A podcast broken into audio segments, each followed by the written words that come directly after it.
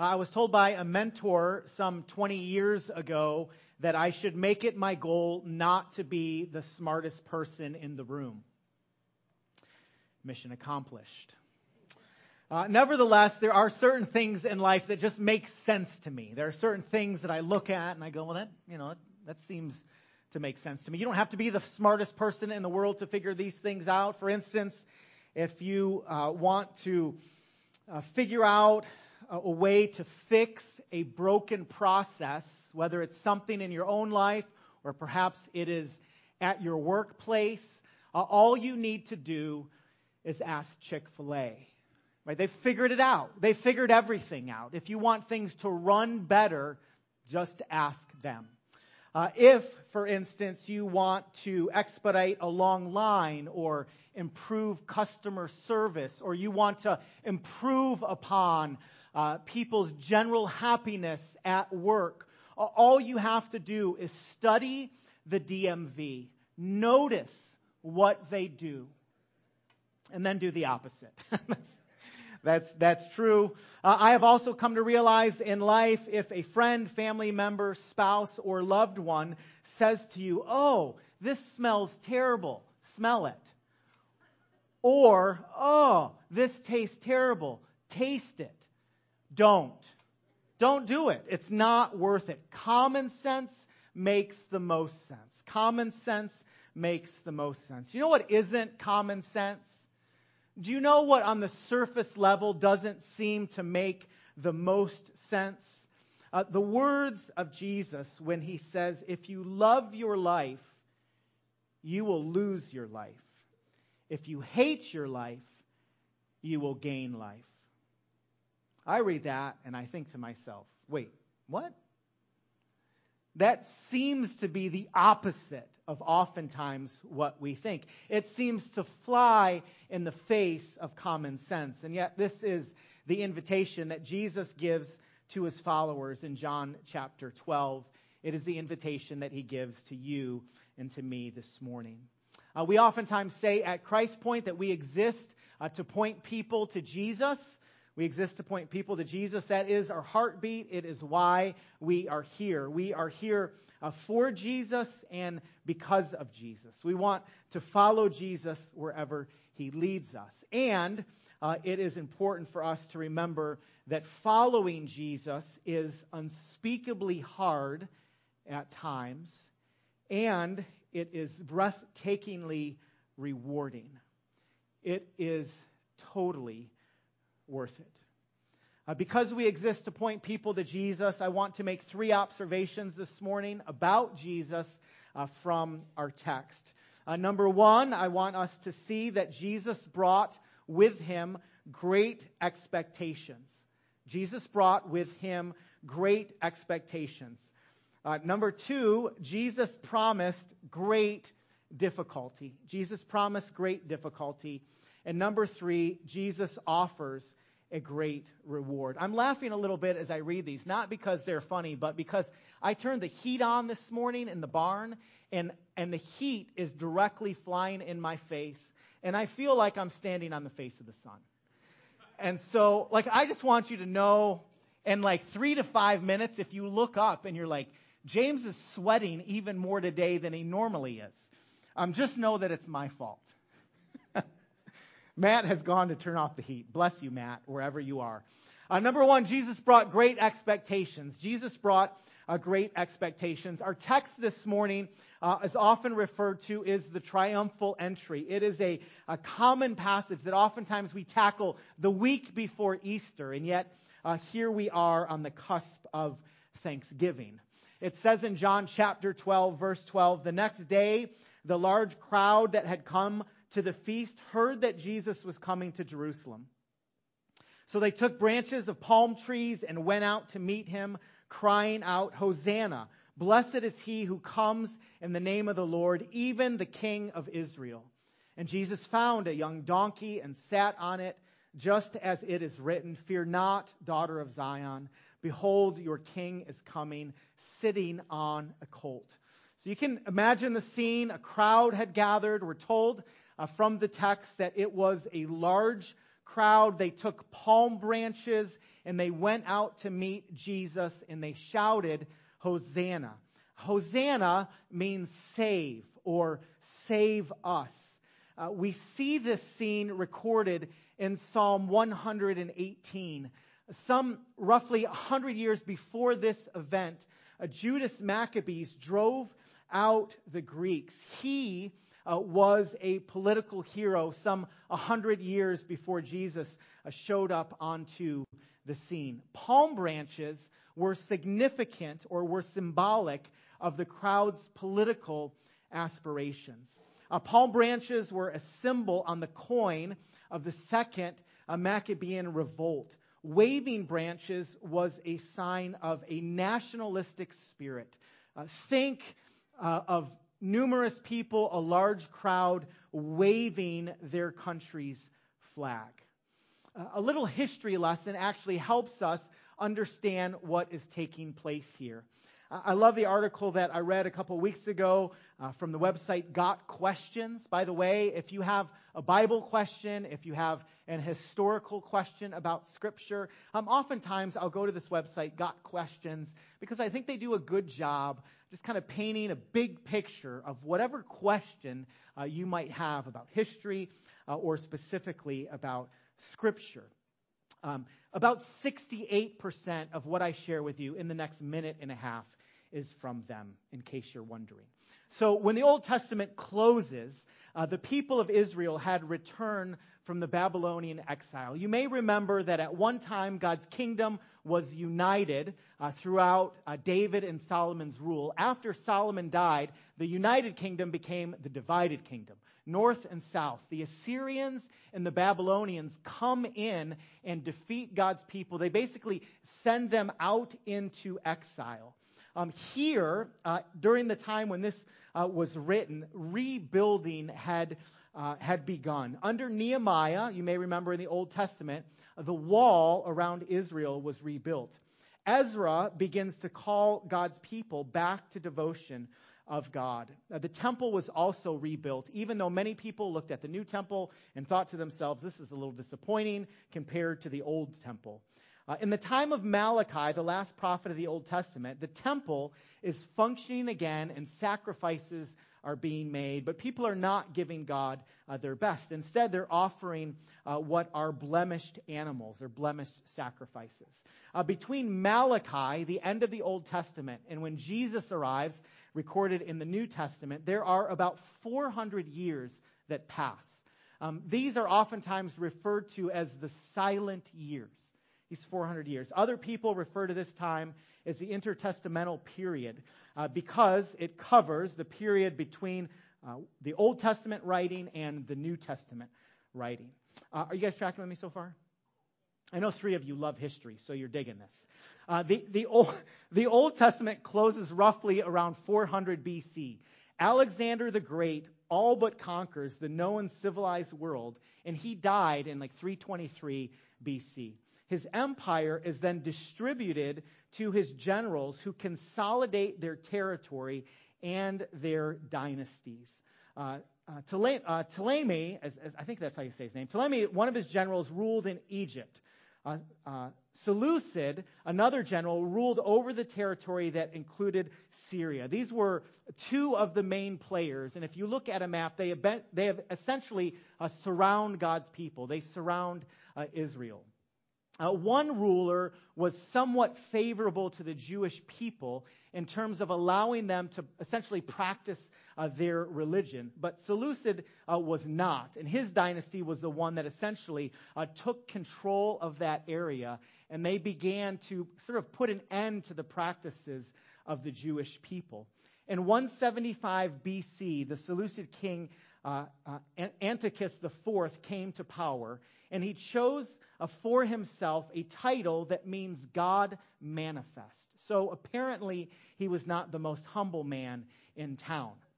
Uh, he began to persecute the Jews in earnest. He outlawed uh, Jewish practices, including certain food laws, and he ordered the worship of Zeus. His ultimate act of desecration was to sacrifice a pig to Zeus in the temple in Jerusalem in one sixty-seven B C. Right? Needless uh, to say, um, this was not received well uh, by the Jewish people. Uh, Matthias, a Jewish priest, led an organized resistance along with his five sons. One of his sons was Judas Maccabees. Um, he uh, became a nationalistic hero uh, in the eyes of the Jewish people. He was essentially a type of Moses or a Gideon-like figure uh, who rallied the people uh, to attempt to defeat the oppressors. Uh, in the time of Jesus, people um, had great political expectations. Uh, they still were under uh, the ruling thumb of, of the Romans.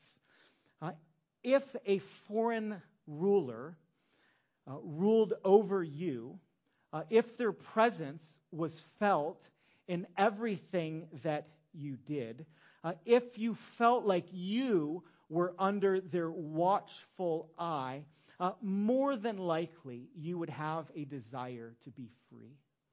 I mean, you, you would come together in family uh, meetings or festivals or parties and think to yourself, if we could just get rid of our foreign oppressors. This is what people wanted. This is what they desired. Uh, what the Jewish people longed for, what they longed for, was a political savior to come and rescue them. Right? This is what they wanted when Jesus showed up onto the scene. So understand the Jewish people's heart's desire. They, they want political freedom. They want political freedom. They wanted Jesus to provide it. They, they wanted him to be essentially a political leader, or someone uh, to be a political leader who would defeat Rome and free the people. Now, we may hear that and think to ourselves, that's not our situation. That was thousands of years ago, right? We, for the most part, experience a great deal of freedom in our country. I mean, I mean, sure, we have uh, political desires and political opinions and political parties, but for the most part, we do not feel a constant a sense of oppression uh, as we walk through daily life. Um, that was not the case uh, for the Jewish people. Even though we may not experience that or feel that, uh, we certainly have our own desires. There are times when we want Jesus or a Savior to be something or someone uh, for us. Uh, maybe we want a political savior, someone who will help elect our preferred official. Uh, maybe we want a relationship or a marriage savior, someone who will come and fix what is broken. Maybe it is a financial savior that we desire, or a physical savior, someone uh, who will fix our broken bodies. Uh, we want Jesus, oftentimes, uh, to be our fixer. We want him to come alongside of us and be some combination of Tony Robbins and Dave Ramsey or Doctor Phil. Uh, but Jesus was and is uh, far Uh, from that kind of fixer. Uh, Jesus came offering a different kind of kingdom. People longed for someone who would come and change their outward reality. Jesus came uh, to change the human heart. If hearing that makes little sense to you this morning, uh, don't worry. It didn't initially make sense uh, to followers of Christ either. We're told in John chapter twelve, verse sixteen, his disciples did not understand these things at first. Now, they didn't get it. They didn't connect all the dots. But when Jesus was glorified, then they remembered that these things had been written about him and had been done to him. Verse seventeen, the crowd that had been with him when he called Lazarus out of the tomb and raised him from the dead, continued to bear witness. The reason why the crowd went to meet him was that they heard he had done this sign. So the Pharisees said to one another, you see that they are gaining nothing. Look, the world has gone after him. The disciples, Jesus' closest followers, uh, did not understand what Jesus uh, was doing until after he was raised from the dead. Then they fully started to connect the dots and think to themselves, okay, uh, now we get it. However, we uh, have the great privilege of living on the other side of the resurrection. Uh, we know the story. We can uh, connect the dots uh, to God's good and perfect world. Verse nineteen, so the Pharisees said to one another, you see that you are gaining nothing. Look, the world has gone after him. Right? The Pharisees see that their greatest fear is becoming a reality. They were so worried uh, that they were losing the crowd, and they were. The world was starting to go after uh, Jesus. Scripture continues in verse twenty. Now among those who went to worship at the feast were some Greeks. So they came to Philip, who was from Bethsaida in Galilee, and asked him, Sir, we wish to see Jesus. Uh, Philip went and told Andrew. Andrew and Philip went and told Jesus. Jesus brought with him great expectations. Some people wanted him to be a great uh, political leader. Other people uh, wanted him to go away, and still other people uh, followed him, people you would not expect, namely the Greeks. Right? Jesus was not just for the Jewish people alone. He wasn't for the Jewish people alone. Pastor Kent Hughes notes that the presence of Greeks at the Passover was not unusual. Greeks, he writes, were characteristically seekers after truth. It was not unusual for a Greek to go through philosophy after philosophy in his search. The force of the Greek, the language here, behind "we wish to see Jesus" is continuous. The idea is that they kept repeating their requests. They really, really, really wanted to hear and see Jesus.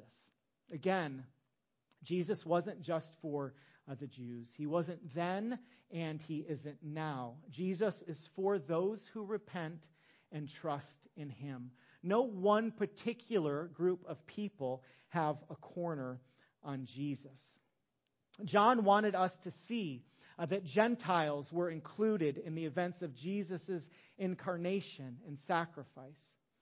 In the opening chapters of Matthew's Gospels, we read that wise men uh, from the east came to see Jesus. And here in John, shortly before the cross, we see wise men uh, from the west coming to see Jesus. Gentiles, in other words, framed uh, both sides of Jesus' life and ministry.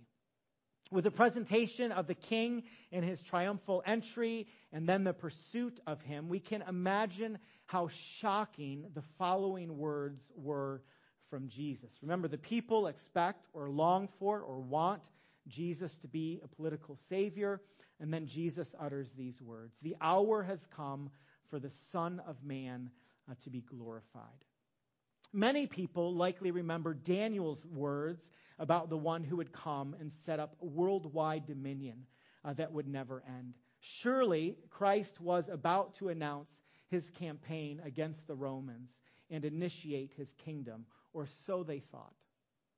How disappointing his following words must have been to them.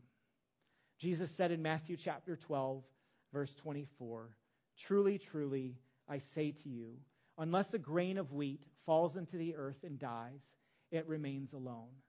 But if it dies, it bears much fruit."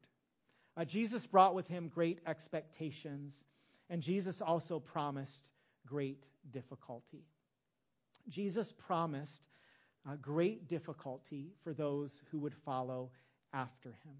You can imagine how shocking these words must have been uh, for the people. Jesus, when he talks about a grain of wheat that falls into the earth and dies, was of course referring primarily uh, to himself. And this flies in the face of common sense. I mean, think about it. How does Jesus decide to advance his kingdom? How does Jesus bring those who are far from God near to God? How does Jesus decide to win over rebel hearts? How does Jesus run down and chase after those who are fleeing from him? How does Jesus win over his enemies, those who seek to kill him? How does Jesus capture the human heart? Jesus does these things by dying. Jesus came to die. I mean, I, I read this and I try to think to myself, I try to imagine uh, what the creative team meeting would have been like in heaven as the Trinity is figuring out how they are going to rescue and save the world. I, I try to imagine God the Father going, I've got an idea. And the Son and the Spirit going, hey, there are no bad ideas. Just throw it out there. Best idea wins. I've got an idea, Jesus. You die. Now listen, there are no creative team meetings in heaven. The God of the universe doesn't have to figure anything out. But I'll just be honest with you, that idea, on the surface level, doesn't make a lot of sense. Unless God gives you eyes to see. That was God's plan. That was God's idea, that, that Jesus would be the grain of wheat that falls into the earth and dies, and then bears much fruit. Now, Jesus, of course, was referring to himself, uh, and, and he was referring to the path of his followers. Theologian D A Carson writes, like the seed whose death is the germination of life uh, for a great crop, so Jesus' death uh, generates a plentiful harvest. The seed is thereby vindicated, and the Son is thereby glorified. But if the principle modeled by the seed, that death is the necessary condition for the, gener- uh, for the generation of life, is particularly applicable to Jesus, in a slightly different way, it is properly applied to all of Jesus' followers. The movement of thought in this passage runs from Jesus' uniquely fruitful death, the death of one seed producing many living seeds, to the mandated death of Jesus' followers is the necessary condition of their own life. In other words, uh, the invitation to follow Jesus is an invitation to lay down your life. The invitation to experience life with God is an invitation to die. Verse twenty-five, whoever loves his life loses it, and whoever hates his life in this world will keep it for eternal life. If anyone serves me, he must follow me, and where I am, there will my servant be also. If anyone serves me, the Father will honor him. Again, that doesn't strike me as common sense. It, it can come across as an upside-down invitation, an invitation to follow Jesus. If you love this life, if you love this life, if you think to yourself, this is as good as it gets. This is not a bad deal. How can I orchestrate my life in such a way where I can experience this life forever? Jesus said, if you love your life, you will lose it. But whoever hates his life in this world will keep it for eternal life. Uh, it is safe to say that following Jesus is difficult. Um, the call to die is not an easy call. If you are looking for the path of least resistance, you will not find it with Jesus. If you are here and you are seeking the so-called good life, uh, where Jesus comes and makes your life easy and fixes everything uh, that is broken, you will be incredibly disappointed. Now, don't get me wrong. Um, there, there is joy in following Jesus. Um, dying to self does not mean that we are not allowed to smile. It does not mean that Jesus is the fun police uh, looking to pull us over and sap any joy that we may experience. Uh, we, as the people of God, are joy-filled people. We know, after all, how the story ends. Uh, we are a people who celebrate the new life that God has given to us in Christ. All of those things are true. But, or and...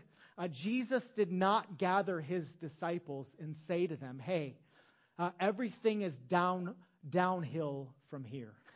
Wind at your back. You only live once, boys. You do you. Follow your heart. God wants you to be happy. If there's anything I can do uh, to help you, please let me know. Uh, Jesus did not have that conversation.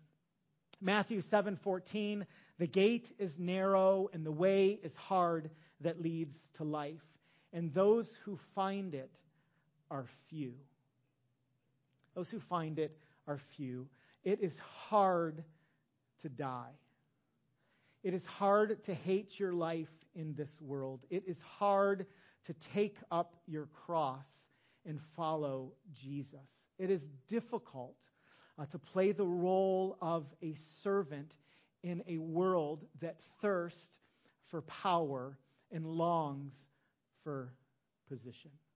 That, that is not easy. It is not easy to walk the narrow, hard road. Following Jesus and serving Jesus, I think about that, the idea of dying to self. And one of the first questions I ask is, what does that even look like? What does it look like? What does it look like to die to self and instead uh, spend your days uh, serving others and serving God? I mean, if we were to paint a picture, um, what would it look like for you and uh, for me? So I thought about that this week. I thought about what are... What are pictures that I see, maybe from our church family or from others, of what does it look like uh, to die to self and to follow Jesus? These are just a handful of things that came to mind. On Friday night, a group of our men, uh, after what I'm sure were long and busy uh, weeks at work, decided to spend uh, their Friday night here messing around with cables and making sure that our lights and our sound uh, works without any hiccups. I ran a cable from here over to the kids' cabin uh, so our babies and toddlers could hear and see me preach on Sunday morning. What a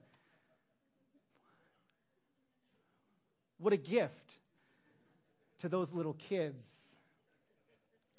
And to the volunteers. I can think of a few other things that most people would rather do on Friday night. You're tired, right?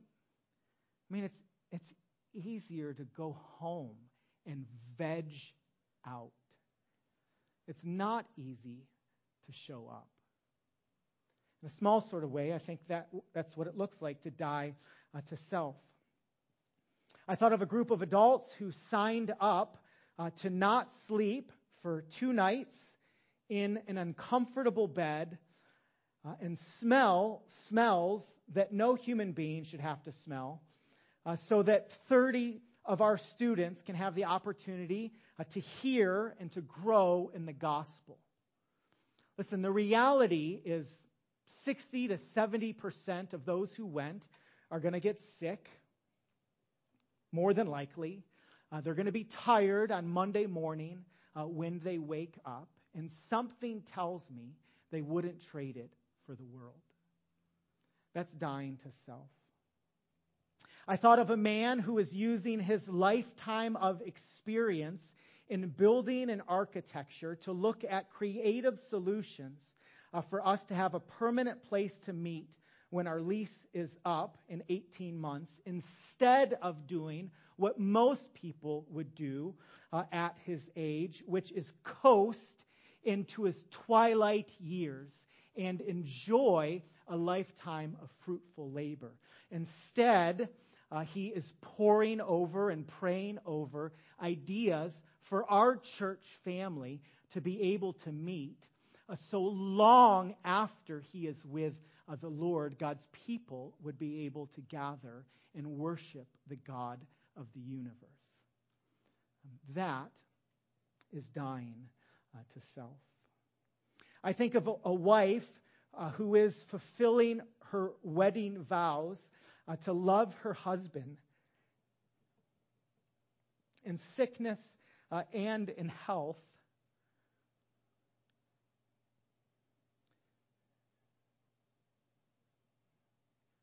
And just doing that so beautifully and so well.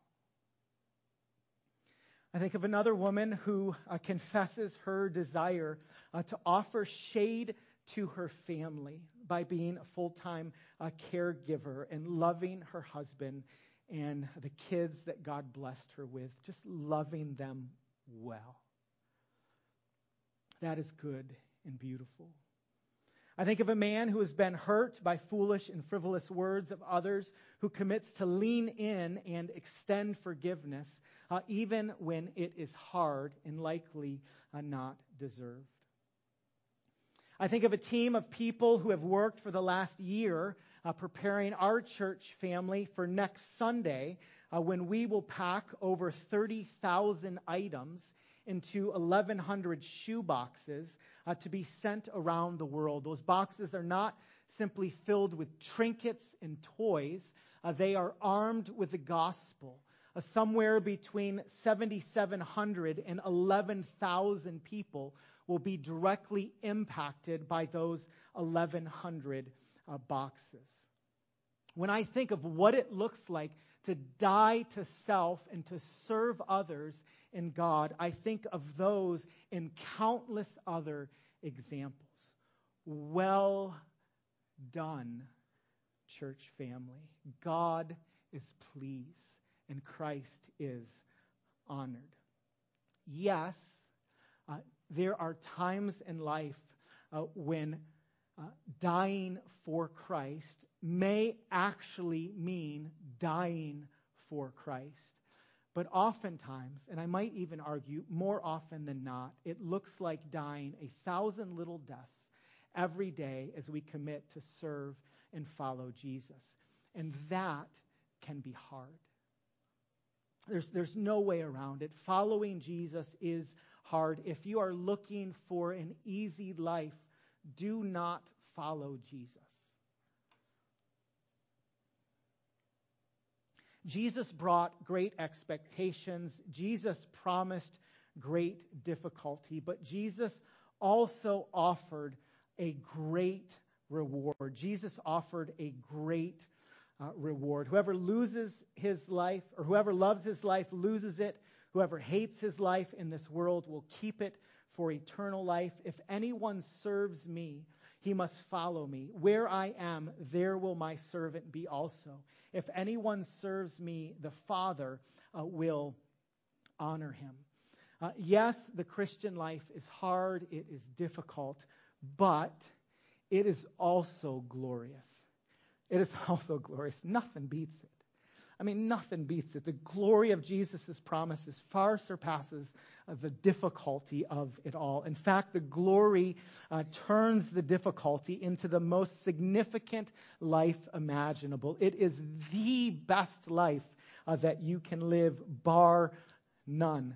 Verse twenty-four says, the seed must die. Yes, that is true, but also notice that it says, if it dies, it bears much fruit. What joy is there to spend your days bearing fruit, being used by God to encourage others and challenge others and grow others. Yes, verse twenty-five says, he who hates his life in this world uh, shall keep it uh, to eternal life. What we lay down for Christ uh, he will put in our hands again with glory. As one author said, you cannot out-sacrifice his resurrection generosity. Yes, as the people of God, we will follow uh, Jesus to Calvary. But what is the outcome?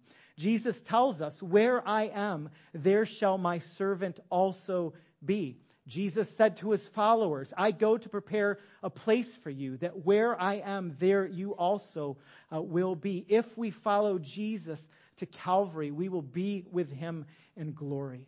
The second part of verse twenty-six uh, tells us that we will become his servants. But what does the Father do to or for his servants? It says, if anyone serves me, the Father will honor him. I mean, just think about that. You spend your days serving God and his people. And when you stand before the Lord, he lifts up your chin and he honors you. That is crazy. He is God.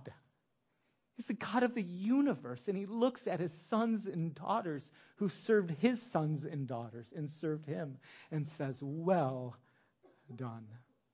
Yes, uh, following Jesus means that we die a thousand deaths. It means that we hate our lives in this world. It means that we follow Jesus on the road to Calvary. It does mean that we become uh, servants, and And it also means that we as the people of God will bear much fruit.